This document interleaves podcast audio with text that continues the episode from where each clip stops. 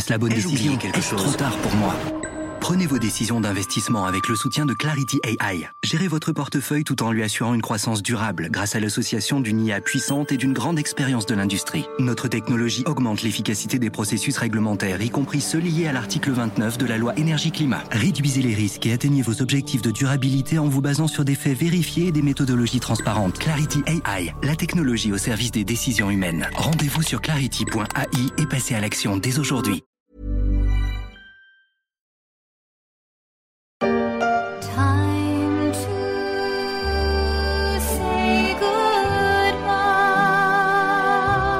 Et oui, il est temps de se dire au revoir. Oui, je sais, c'est un peu triste pour démarrer l'année, mais 2020 s'est terminé par un bye-bye aux Britanniques avec le point final des négociations sur le Brexit. C'était le 24 décembre en milieu d'après-midi, à 16h, juste le temps de finir de préparer la dinde au marron. Les négociateurs y ont cru jusqu'au bout, mais maintenant, this is the end. This is the end,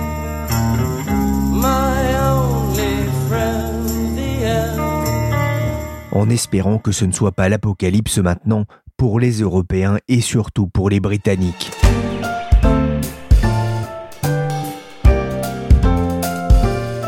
Je suis Pierrick Fay, vous écoutez La Story, le podcast d'actualité des échos, et je vous propose un épisode de rattrapage sur un des événements marquants de la fin de l'année 2020.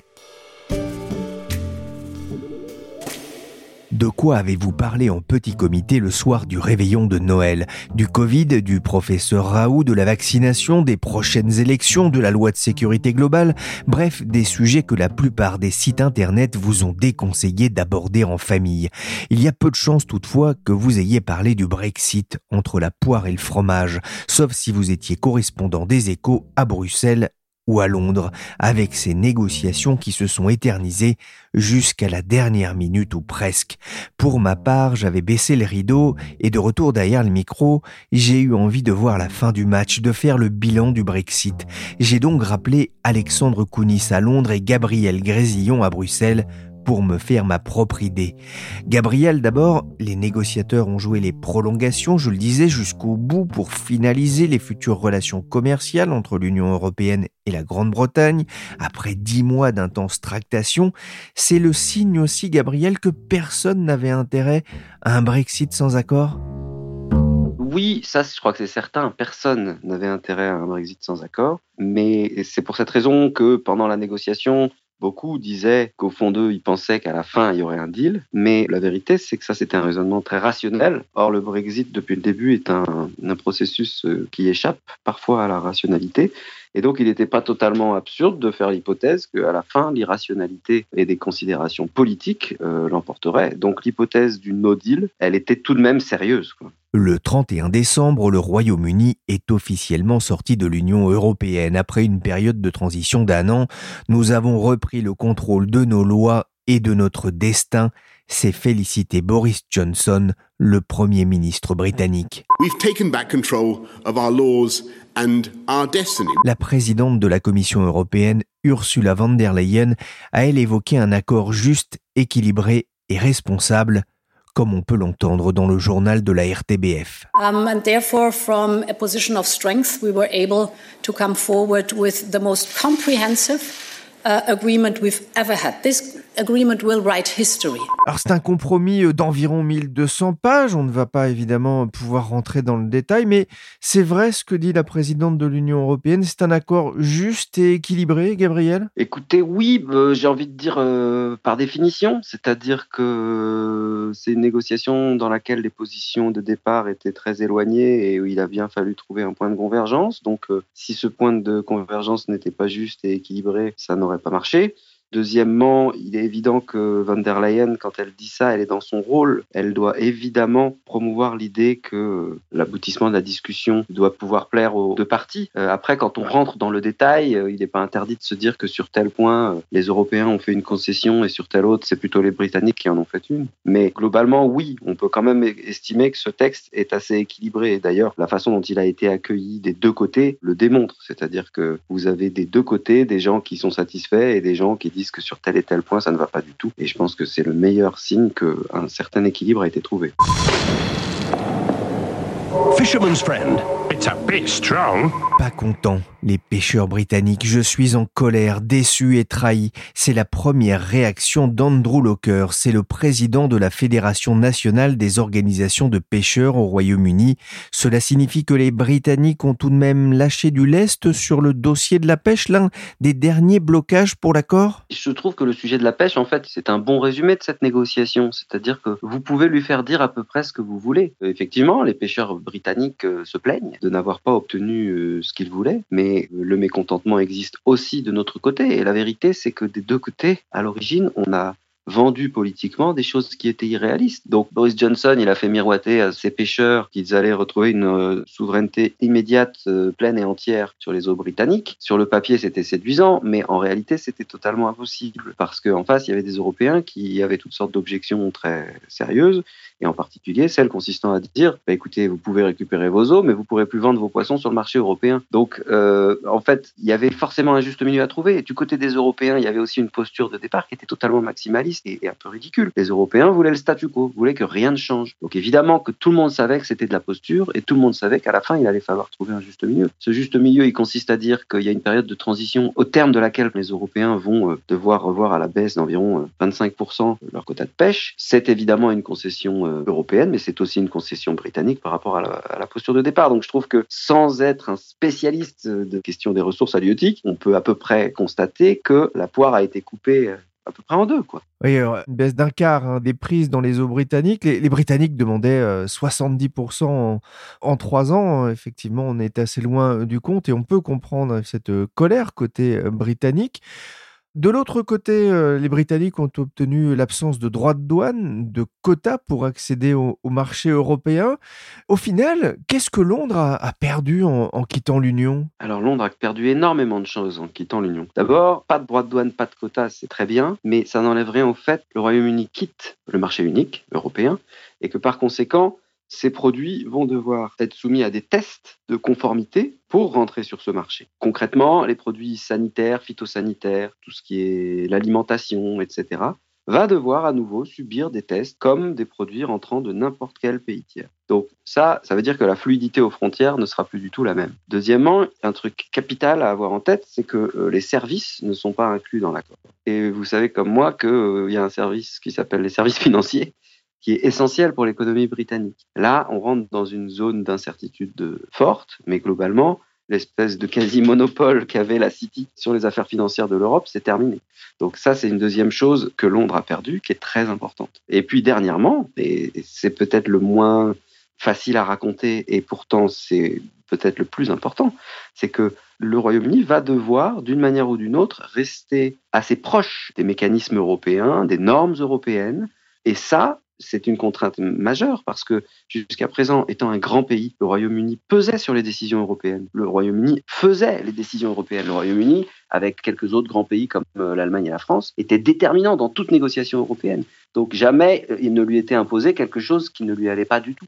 Maintenant, on peut très bien imaginer que des décisions européennes soient prises, qui ne soient pas conformes à la volonté des Britanniques, mais que tendanciellement, il faille que le, le pays euh, s'en approche. Et donc il y a quand même une perte de souveraineté relative, certes, mais, mais elle existe. Gabriel, maintenant qu'un accord a été trouvé, il doit être validé par le Parlement européen.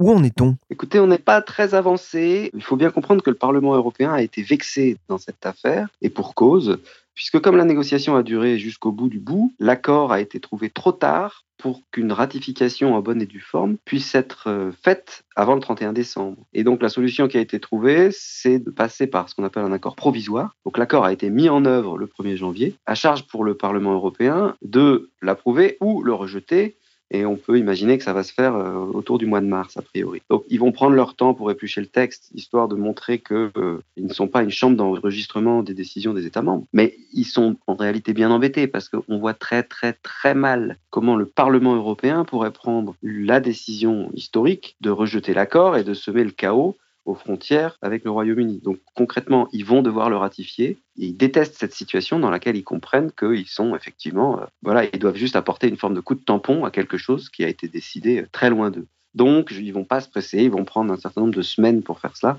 mais ils le feront sans aucun doute. Let's take back control! Let's take back control! Terrific! Open up? Let's Take Back Control s'extasie Benedict Cumberbatch dans la fiction Brexit The End Civil War sortie début 2019, une sacrée performance d'acteur. Direction Londres justement où se trouve Alexandre Kounis, le correspondant des échos, en plein confinement. Alexandre, quel a été l'accueil côté britannique? Alors dans la population, Pierrick, c'est difficile à dire, euh, même si évidemment tout le monde est, content d'a- d'avoir un accord, mais les Britanniques sont globalement complètement rincés du sujet et souhaitent vraiment tourner la page. Au Parlement, l'accord a été euh, plutôt bien accueilli et jusque dans les rangs des, députés conservateurs les plus hard brexiteurs qui ont été informés euh, tout au long de la négociation et auxquels Boris Johnson là offre en fait un, vrai Brexit, c'est-à-dire qu'il qu'il sort du jeu la Cour de justice de l'Union européenne, qui aura plus son mot à dire, ce qui était vraiment très important pour les Britanniques, et qui proclame clairement euh, la souveraineté retrouvée du, du Royaume-Uni, même si, bon, évidemment, sa liberté sera encadrée en matière euh, d'aide d'État et de réglementation euh, environnementale ou, ou- ou sociale. Boris Johnson a d'ailleurs posté sur Twitter une photo de lui, les deux pouces levés, un sourire béat aux lèvres, hein, devant l'Union Jack, le, le drapeau du Royaume-Uni. On peut dire que c'est contrat rempli pour le Premier ministre britannique qui avait beaucoup à perdre dans l'histoire. Oui, alors il avait en tout cas beaucoup à gagner à conclure un accord avec l'UE qui limite euh, autant que possible les dégâts collatéraux du Brexit sur son économie, qui a été déjà bien malmenée par la pandémie. Alors est-ce qu'il aurait pu euh, la protéger mieux avec un accord plus ambitieux? Oui, sans doute, mais l'objectif était surtout et, avant tout politique, un peu comme d'ailleurs les motivations des électeurs britanniques lors du référendum de, de 2016 sur le Brexit. Il s'agissait surtout de rendre au pays sa souveraineté et de lui permettre de reprendre, euh, euh, comme on dit ici, le contrôle de ses lois et de ses frontières. Et de ce point de vue-là, le contrat est à peu près rempli. Il n'y aura ni frais de douane, ni quotas. C'est un soulagement pour le Royaume-Uni assez dépendant commercialement de, l'Union. Alors c'est sûr que, comme je disais, tout le monde se réjouit d'avoir un accord. Euh, les entreprises, euh, évidemment, euh, en, première ligne, alors que l'UE représente, pour mémoire, hein, à elle seule, 43% des exportations britanniques. Donc c'est beaucoup, hein, même si les hard brexiteurs soulignent perfidement que c'est pas la majorité. Après, il y a des points de faiblesse et ils sont loin d'être anodins, hein, comme le fait que les services ne soient pas couverts par l'accord alors qu'ils pèsent à eux seuls euh, pas moins de, de 80% de l'économie britannique. Les services financiers en particulier, hein, pour lesquels Londres euh, espère conclure un, un protocole d'accord avec l'UE d'ici à la fin mars. Mais bon, c'est pas sûr que les Européens aient envie ou intérêt à faciliter la vie des Britanniques sur ce point, hein, maintenant qu'ils ont conclu un, un, accord sur les échanges de marchandises, qui était leur, leur, leur, première priorité. Ça va devenir aussi plus compliqué de venir s'installer en, en Grande-Bretagne pour y travailler? Alors c'est sûr, c'est sûr que la situation va, va nécessairement perdre à l'avenir en simplicité, le Royaume-Uni devenant un, un, pays tiers. Non seulement il choisira les migrants qu'il veut accueillir, avec un système euh, à point à l'australienne, mais il accordera aux Européens que des permis de résidence temporaires. Et de leur côté, les pays de l'UE appliqueront euh, chacun euh, ben, des règles propres en matière d'accueil des citoyens britanniques, et elles seront forcément bien plus contraignantes et plus limitées. Il y aura notamment des critères financiers, salariaux pour pouvoir s'installer en Grande-Bretagne avec le risque de pénurie de travailleurs dans certains secteurs comme celui de la santé. Difficile donc d'aller y travailler, mais aussi plus difficile et coûteux d'y étudier alors que Londres a choisi de quitter le programme Erasmus. Ça, Alexandre, c'était la surprise du chef Alors, euh, le gouvernement britannique n'avait pas dit ce qu'il comptait en faire. Donc, euh, surprise, non, mais c'est vrai que sa décision peut surprendre. Ça, c'est vrai. En vérité, le programme coûtait extrêmement cher au Royaume-Uni, hein, c'est en tout cas ce que dit euh, Boris Johnson. Il était euh, surtout déséquilibré, c'est-à-dire que le pays accueillait euh, environ 35 000 étudiants par an venant de l'UE, mais il en envoyait à peine la moitié sur le continent, à peu près 17 000 euh, étudiants britanniques. Le gouvernement britannique, du coup, a estimé qu'un programme mondial lui offrirait un meilleur rapport qualité-prix, d'autant que celui qui prévoit de mettre en place ne prévoit que d'envoyer des étudiants à l'étranger et pas d'en accueillir, autrement dit, de bénéficier seulement aux étudiants britanniques. Le programme s'appellera Alan Turing. Il faut savoir que cet argument du coût est contesté, hein, argument avancé par le gouvernement britannique. D'autres acteurs comme Universities UK, qui est une organisation qui regroupe plus de 140 établissements britanniques, ont calculé que comme ces jeunes qui viennent s'installer à l'étranger consomment et puis contribuent à la vie économique locale, en réalité, le Royaume-Uni a engrangé grâce à Erasmus en net 243 millions de livres par an plutôt qu'il n'a essuyé un, un coût. Sans compter que, évidemment, en renonçant à accueillir des étudiants européens, il se prive aussi de, de talent. Today, is a day of relief, Aujourd'hui, c'est un jour de soulagement, but uh, tinged by some sadness. avec, euh, As we compare Quelques ombres au tableau. before, si l'on compare ce qu'il y avait auparavant avec ce qu'il y a devant nous. le Royaume-Uni a choisi de quitter l'Union européenne. On vient d'entendre Michel Barnier dans sa conférence de presse après l'annonce d'un accord en VO puis en VF. Gabriel, c'est aussi un bel accomplissement pour le négociateur européen en chef? Oui, ça, je pense que ça fait pas de doute. D'ailleurs, ça a été euh, largement euh, dit et écrit au moment de l'accord. Michel Barnier, il a été là pendant quatre ans. Quand il a été nommé à ce poste, certains au Royaume-Uni ont cru qu'on avait placé ce Frenchman pour casser la City, parce que dans son poste précédent, euh, Barnier avait eu maille à partir avec le monde de la finance en général. En réalité, euh, Michel Barnier, c'est surtout quelqu'un qui avait une vraie crédibilité à Bruxelles, parce que euh, il s'est occupé d'affaires européennes pendant longtemps et il l'a fait avec un esprit, euh, vous savez, qui est conforme à, la façon dont l'Europe fonctionne, c'est-à-dire un dialogue permanent, euh, des concertations et non pas une posture euh, je décide et vous exécutez. Donc c'est quelqu'un qui était très apprécié à Bruxelles et il a effectivement utilisé cette technique euh, pendant les négociations euh, du Brexit, euh, consistant à parler à tout le monde euh, dans tous les pays et donc il a réussi à maintenir euh, l'unité du bloc et ça c'est en partie à lui qu'on le doit. Oui, ça c'est important aussi. hein. L'Union européenne a renvoyé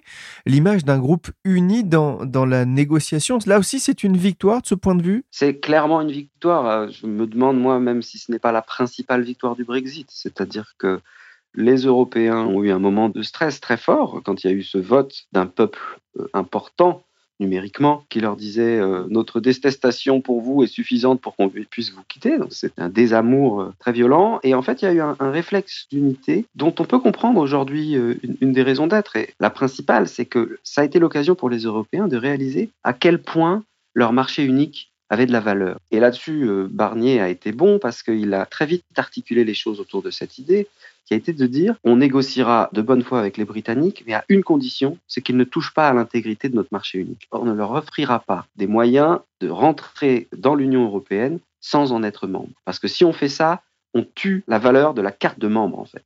Or, ce club, il a vraiment de la valeur et c'est ça que les Européens ont réalisé. Rien n'est plus important que l'intégrité, l'unicité de notre construction commune et de notre marché unique. Et même si un pays important comme le Royaume-Uni nous quitte, on ne reviendra pas là-dessus. Et je pense que le Brexit du côté des 27 restera comme le moment de cette prise de conscience. Ça veut dire que la crainte qu'on avait en, en 2016 de voir ce chiffon rouge euh, agité par les- le Royaume-Uni qui allait entraîner un appel d'air à d'autres pays euh, de l'Europe, on a parlé de l'Italie, de la Pologne, est-ce que euh, aujourd'hui cette crainte s'est estompée? Oui, clairement. Enfin, je veux dire, c'était une crainte très très forte. Elle est beaucoup moins forte aujourd'hui. Maintenant, il ne faut pas insulter l'avenir.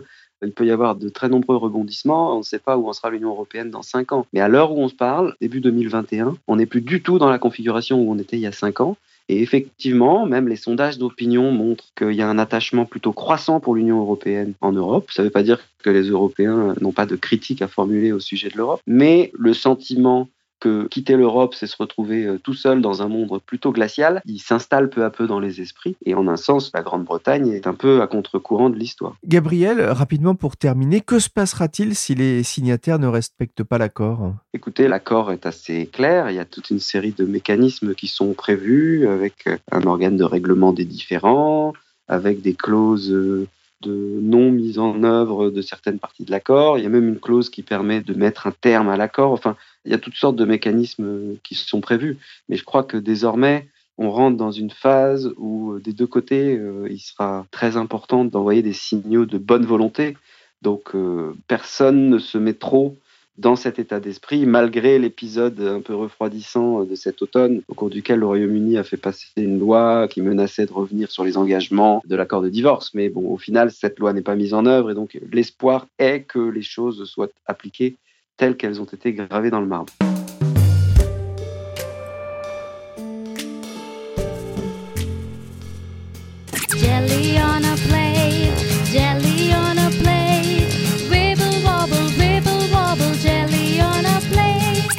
Que l'on ne manque pas de jelly, cette gelée anglaise qui bouge dans l'assiette. Je dis ça parce que c'était une des craintes en cas de no deal, des pénuries de matières premières et de certains produits.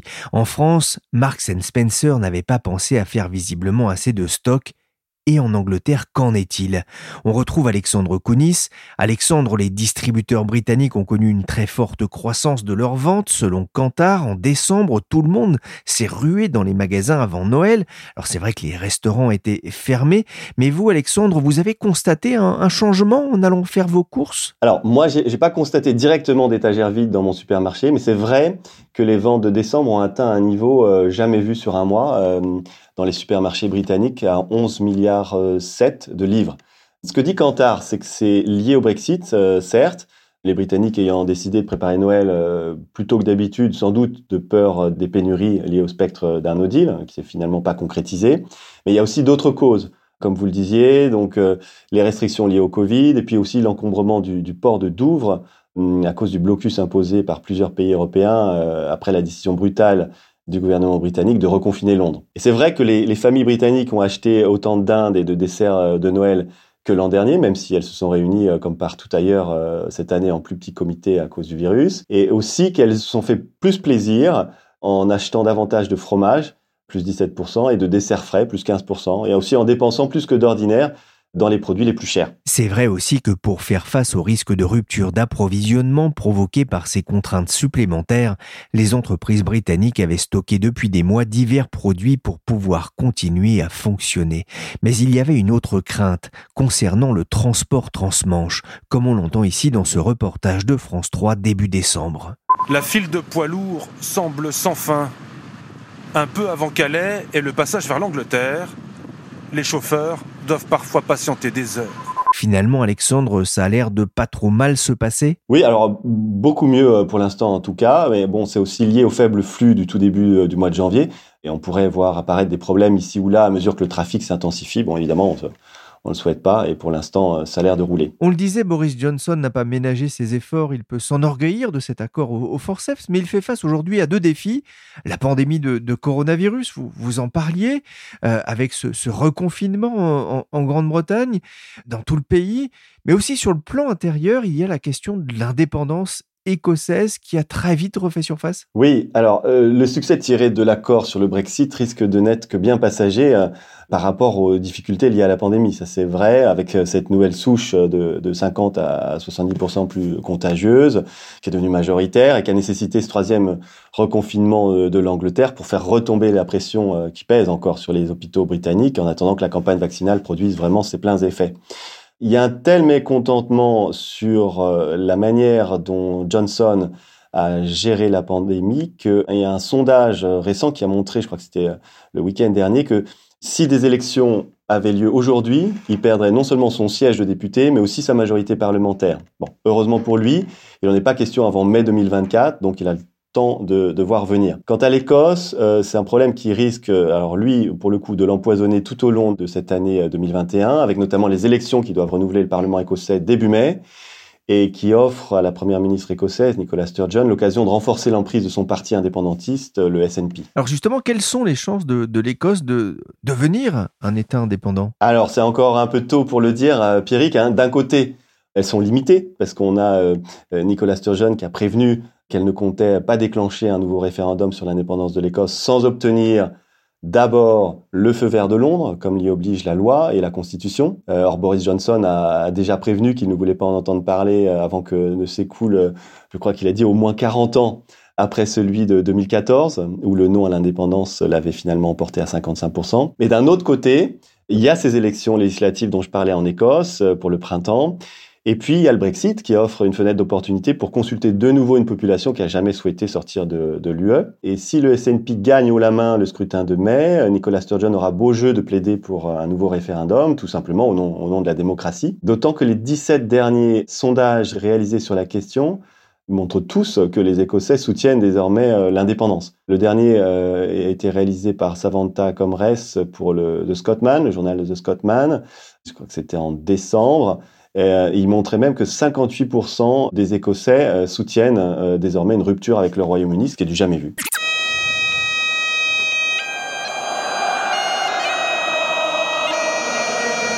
Désolé, mais chaque fois que j'entends Flower of Scotland, ça me donne la chair de poule. À moins que ce soit à cause de la cornemuse. On se quitte une nouvelle fois en musique, qui adoucit les mœurs. Merci à Alexandre Kounis à Londres et Gabriel Grésillon, qui avec Derek Perrotte nous ont fait vivre pour les échos ces longs, très longs mois de négociation du Brexit. This is aussi pour la story, en tout cas pour ce soir. L'émission a été réalisée par Willy Gann, chargé de production et d'édition Michel Varnet. La story, le podcast d'actualité des échos, est disponible sur toutes les plateformes de téléchargement et de streaming de podcasts. N'hésitez pas à vous abonner et à nous donner 5 étoiles si l'émission vous a plu. Pour l'information en temps réel, rendez-vous sur leséchos.fr.